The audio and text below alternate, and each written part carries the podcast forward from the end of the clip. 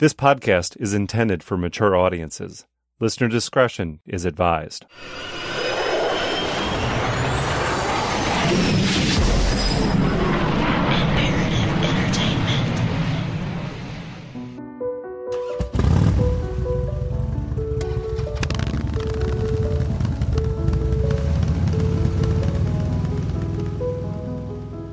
A motorcycle ride in the country, a chance to get away from it all.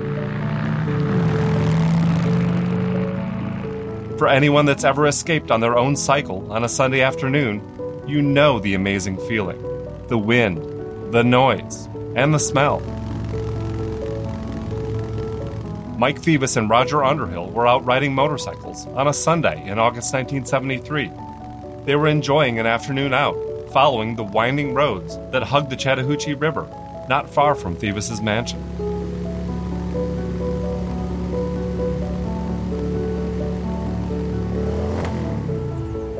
They even stopped to look down at the annual raft race running down the river.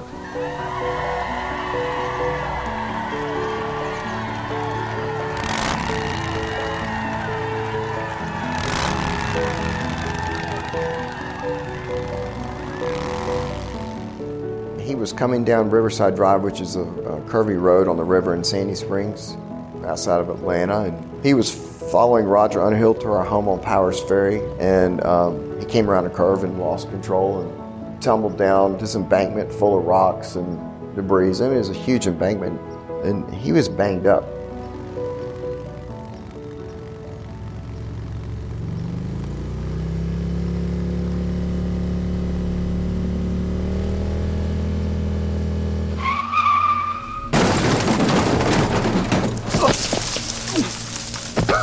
He fell 60 feet down the embankment, hitting rocky concrete left over from recent construction.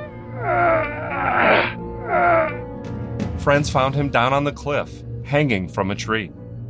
Thevis suffered severe injuries, including a broken leg and a hip left so damaged that it was nearly destroyed.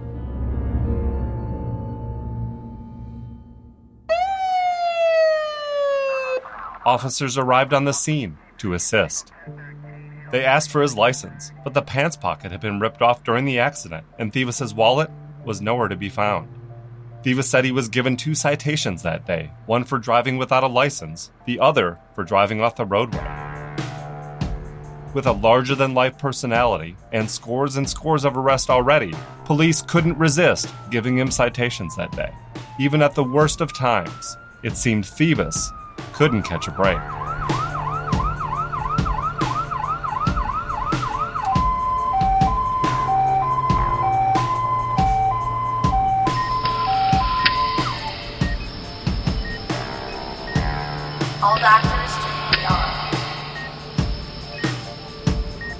Barely lucid those first few days, doctors and family thought he was close to death. Joanne kept vigil at the hospital, often sleeping on a cot at night and making sure Mike was taken care of. All nurses to the nurses station. He lived in a body cast for months, enduring countless painful surgeries, all the while stuck at the hospital. Everything was happening around him, yet he barely had the desire to live.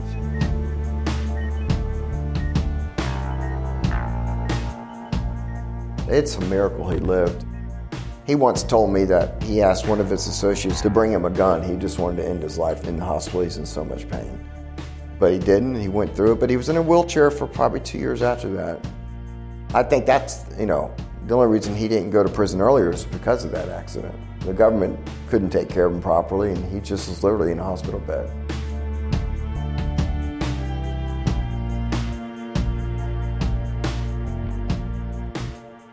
Thevis still had all his businesses to run, but who exactly was running the businesses while he was recovering?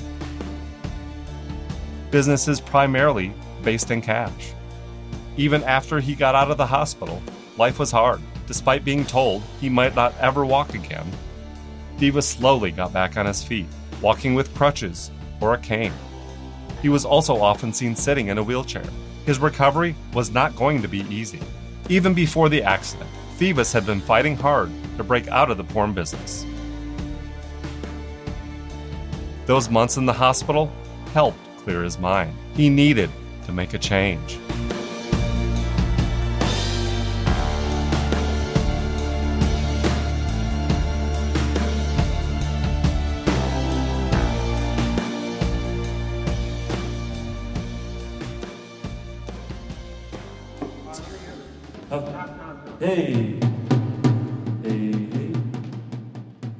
Judas Priest, which um, we're thrilled. Uh, it's got great sales. I know they're going to rock it out. I know it's going to be a lot of fun. This is Lee Burns. Lee works at the Fox Theater, and she recently gave me a tour of the spectacle that is the Fox.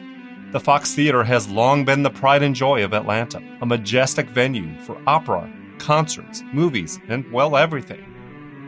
We're currently standing in the Egyptian ballroom, which has the heaviest of our Egyptian motifs, and you know, the columns and the scarab details at the top, and of course, these beautiful lotus flowers. So painstakingly designed and built in 1929, and you think about the level of craftsmanship that went into a building, not only of this size, but just the materials alone, and finding that that joy in creating something that was just so unique to our city at the time.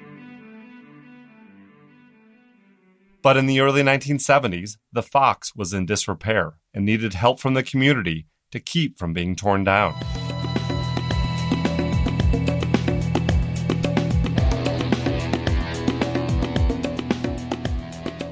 Children collected pennies at school and took them to banks and turned it into cash and turned it over to the Fox. And um, college students had parties here in the Egyptian ballroom to raise money to save the Fox.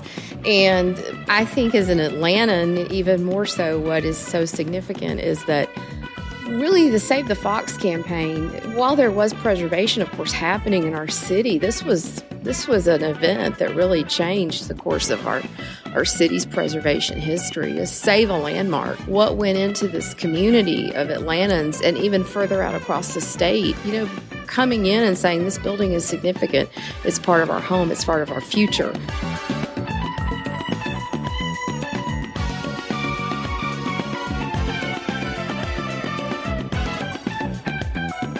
The Save the Fox movement had started, led by Mayor Jackson and Coretta Scott King. But Mike Thevis wanted in too. What exactly was Thevis's motivation?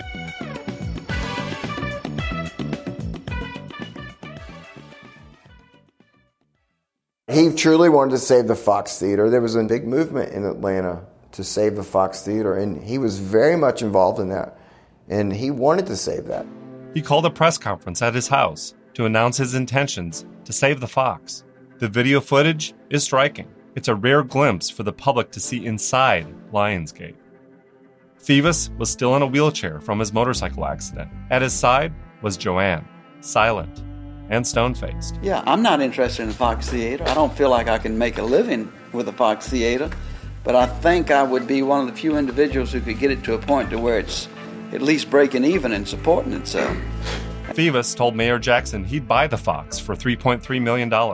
He said city officials approached him about setting up a private entity instead, one that would save the Fox, but hide his involvement. Thevis refused. And I could use a facade. I'm not interested in if they don't want to sell me the Fox Theater, it's fine. I made the offer because I wanted to do it for the city and for the people in the city. He seemed irritated by the negative attention his overture was getting with the community. And that's one of the things that I'm trying to clean up. There's no doubt in my mind that they are are nervous at best about having to do business with Mike Thevis. But he wasn't going to pay for it if he didn't get the recognition of it. And the business community did not want his money. They only wanted it privately to save it.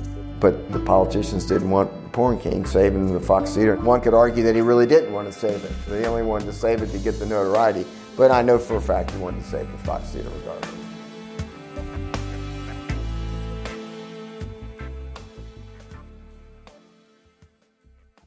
The Fox Theater situation remains on dead center. Following the voluntary six month moratorium last month, Thevis has apparently been the only one to come forward with an offer. However, Thevis says he's waiting until the final outcome on his pornographic conviction before moving any further on the deal. Thevis was scheduled to appear in Jacksonville federal court today. Did Thevis really believe he could single handedly save the Fox Theater and get back in the good graces of the local Atlanta community? The timing of the announcement felt suspect, especially as the final appeal on his interstate pornography convictions was quickly approaching. But Thevis didn't stop there. He even offered up Lionsgate, the dream home he had built for his family just a few years earlier, the home he had paid for in quarters from his adult business. This is the multi million dollar mansion that Mike Thevis is offering the city, on the condition that it not be resold and that it be used for some type of children's home. He said if he was going to go to jail, he might as well offer up his sprawling estate as a school for gifted children. Let's face it, he said. If I go to jail, I sure as hell won't be needing this house. And I don't want my family staying here, inviting every kook that passes by to try and kidnap them or something. But where exactly would his family go? And why was he suddenly giving up on the house he had moved into just a few years earlier? Thevis was feeling the heat, and it seemed like he was starting to panic about heading to prison. Thevis insists that his reasons for the offer are more philanthropic than economic. He says Atlanta has been good to him, and he's wanted to do something for the city for a long time. And then he adds, maybe I'm trying to clean up the slate. His lawyer says that means he wants to tie up some loose ends. This is Jim Hickey at the Thevis Mansion.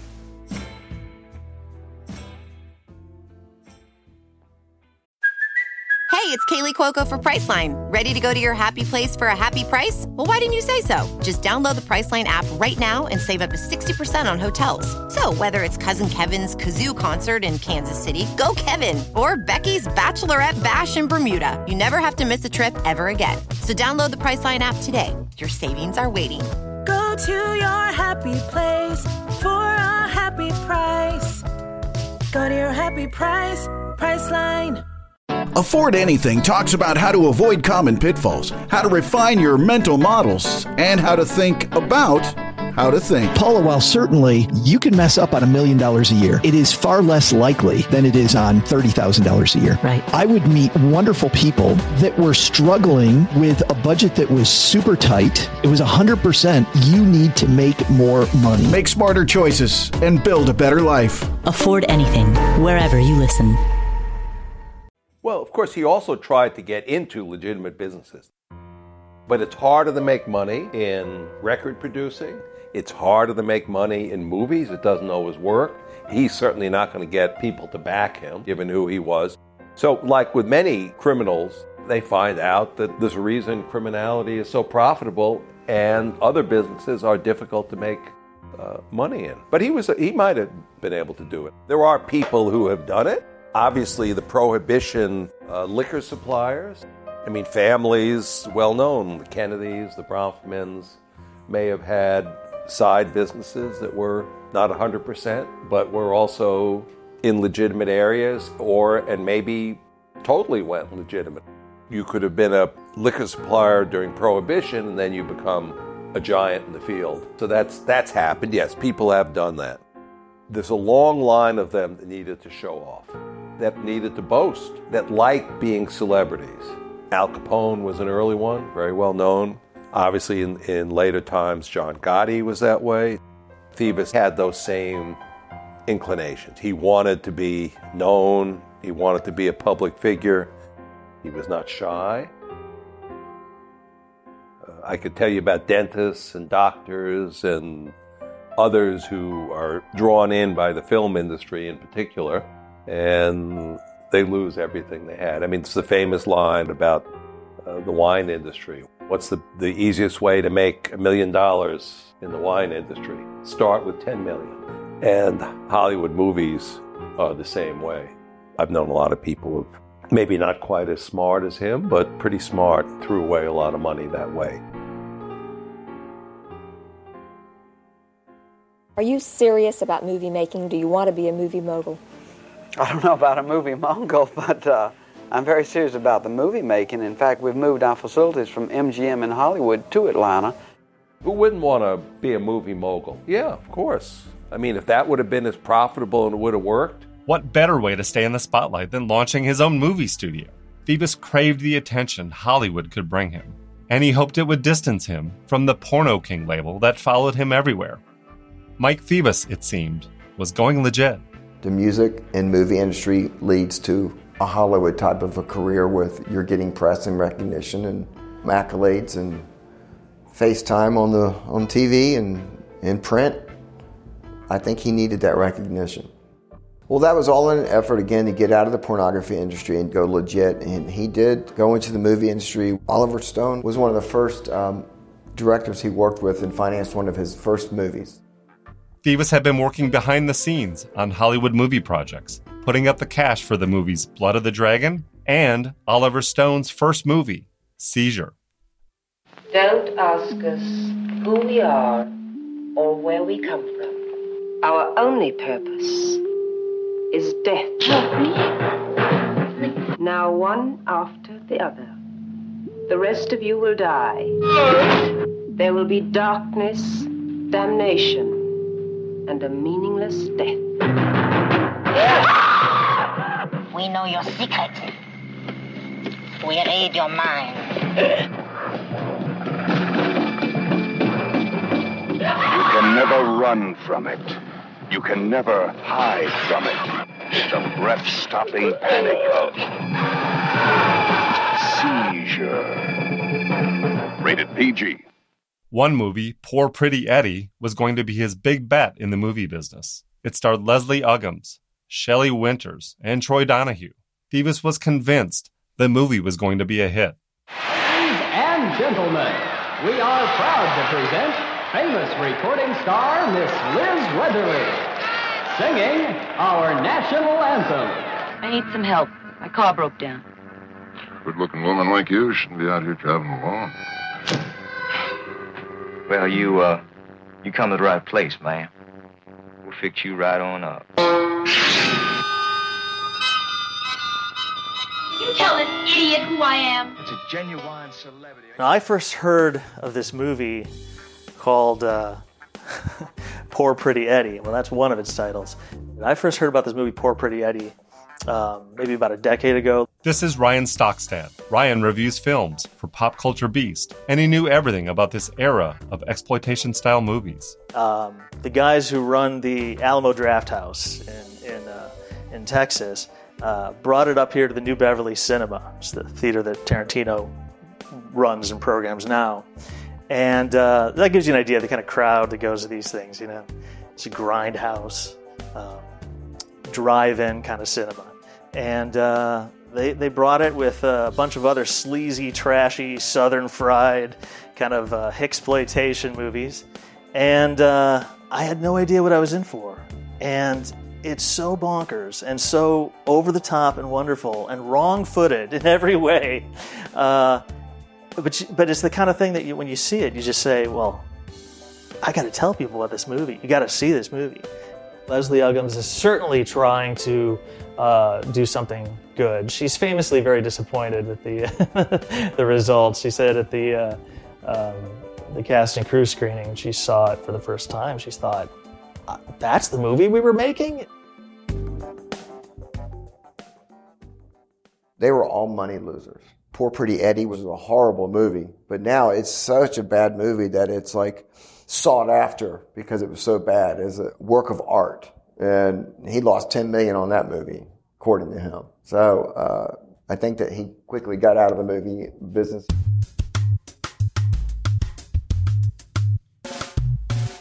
My biggest memory of, of Michael, my dad, is his music business, which gets very little press. And that is, he spent a great amount of time at GRC Records in the Sound Pit studios in Atlanta trying to transition into the music industry and spent millions and millions and millions of dollars trying to become legit and stay in that business and have recording artists.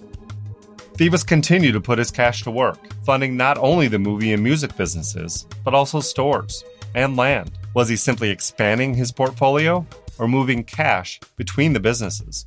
He had um, the Ambassador Restaurant, which was a pretty large restaurant in Buckhead back in the day. He owned a gift shop called the New Yorker with my Aunt Georgianne. And um, him and Roger Underhill owned all the land that the Epcot Center is on today in Disney World. So he was a very good real estate speculator, clearly, at that time.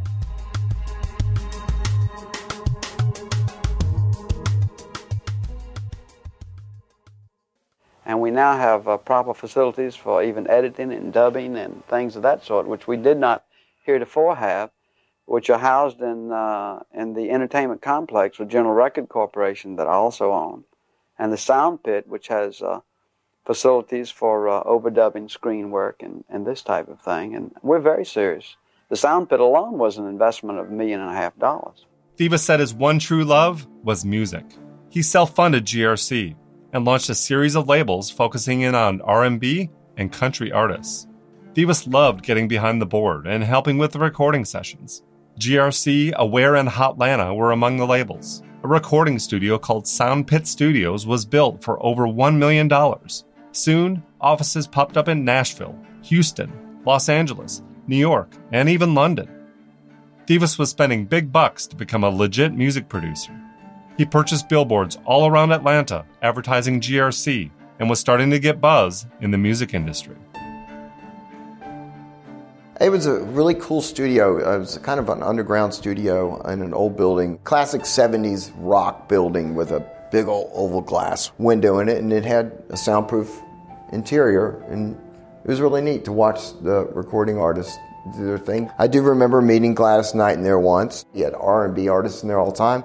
He was going to make Atlanta the recording industry of the South.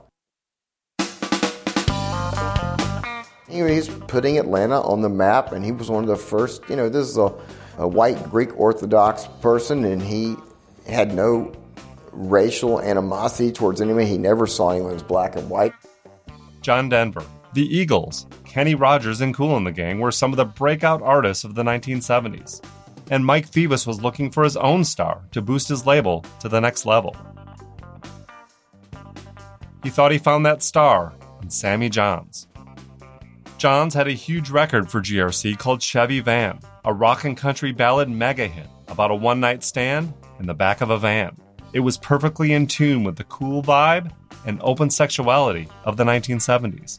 The song was recorded in 1973, but it went nowhere for the next 18 months. The record was re released and entered the charts in February of 1975, just over a month after Mike Thevis was sent to a federal prison.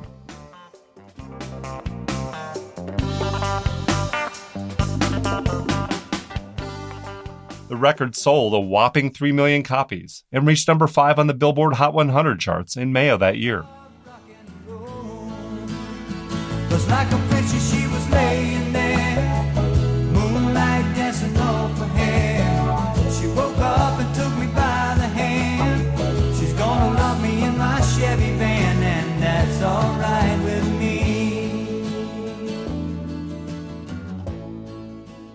But who was running the labels with Thevis in prison? And how were Sammy Johns and the other artists going to get paid? Thevis had signed artists from all walks of music, soul, country, R&B, funk, and even gospel. But not all the artists were aware of Thevis' reputation when they signed with his label. I'm Steve Acker, um, formerly the lead guitarist for a band from Youngstown, Ohio called Law. Uh, Law was formed in January of 1971. We were a three-piece band with uh, the drummer's name Steve Lawrence. He was an L. I was Steve Acker. I was an A, and the bass player was Mickey Williamson, and he was the W. So it was our initials, L A W. And then uh, in the beginning, that's how we spelled it: L period A period W period. Um, and we were like an, um, we were a boogie rock band, a power trio, uh, very very danceable mostly original stuff right off the beginning, right off the bat. And we were immediately a huge hit in Youngstown.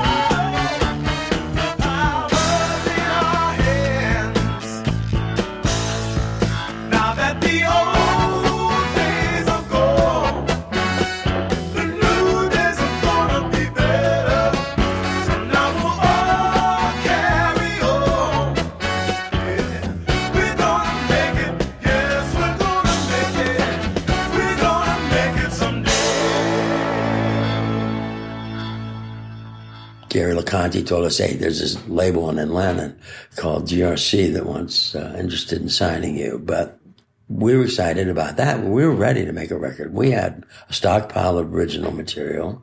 Uh, we had our act together. We had everything together. So, um, so they did sign us.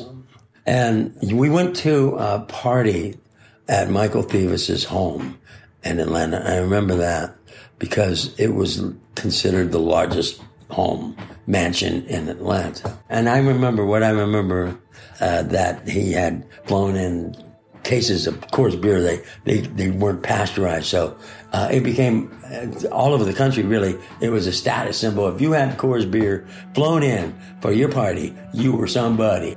In other words, you were the bomb. And so we just thought he was a, a rich, cool guy spending a lot of money on us. So we went in the studio in the summer of 1975 to record our first album at the Sound Pit in Atlanta. I remember one day waking up, Michael Thevis had been indicted, arrested, and indicted and charged with interstate pornography charges. And that was pretty shocking, of course. I mean, as I said, I, I think we had suspicions that he was involved in some shady stuff, but we did not know. The news was not good for Law and the other acts on Thevis's labels now that he was off to prison. What would happen to their music, and where did they go from here? But Law's connection to Thevis didn't end there. I mean, I think the next thing I remember happened is that we went to Lexington. He wanted us to come and play for him. So we went to Lexington Federal Penitentiary Kentucky and did a concert in the yard. It was a beautiful day. It was toward the end of summer. The album was done. And there's Michael Thevis at a picnic table and all these convicts everywhere. And, and he's laughing and, smiling, and clapping his hands, and everybody. It was a great show, and it was very unusual. He was uh, very much into wanting to make that work. Unfortunately, it didn't. Um, but it was a huge money loser for him. So I think Chevy Van was the only thing that really did well. And even that was small potatoes compared to what big artists are doing back even back then. He, he told me he lost $10 million on that project, but he, he, he was trying very desperately. He, he very much wanted that to succeed.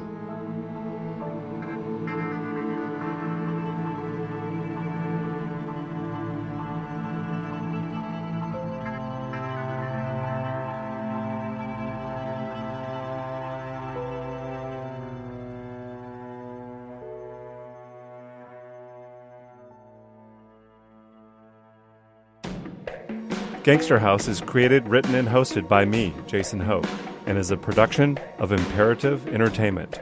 Shane Freeman is lead engineer, with additional editing and production support by myself, Jasmine Cross, and Stephen Warner, with audio mixing provided by Resonate Recordings. Recording sessions at Tree Sound Studios, Atlanta. Claire Martin and Elizabeth Egan are story editors. Cover art and design by Trevor Eiler. Archival footage licensed courtesy of Braun Media Archives University of Georgia, and WSB TV in Atlanta, Georgia. Original music score by Brandon Bush. The Old Days Are Gone, performed by Law and written by Steve Acker. Originally released in 1975 by GRC. The publisher is Act One Music Company Inc. Music licensed from Ginn Music Group. Chevy Van, performed and written by Sammy Johns. Originally released in 1973 by GRC. The publisher is Act One Music Company, Inc., music licensed from Ginn Music Group. Jefferson Lee, performed and written by Sammy Johns, previously unreleased. The publisher is Act One Music Company, Inc., music licensed from Ginn Music Group. Love the songs from Gangster House? Check out the new playlist on Spotify. Just search Gangster House. Some segments recorded using actors to recreate scenes based on this true story. For more information, exclusive photos, or tips on this story, visit gangsterhouse.com or visit us on Facebook, Twitter, and Instagram by searching Gangster House. If you love the show, tell a friend and leave a review. Have questions? Email us at podcasts at imperativeentertainment.com. Thanks for listening.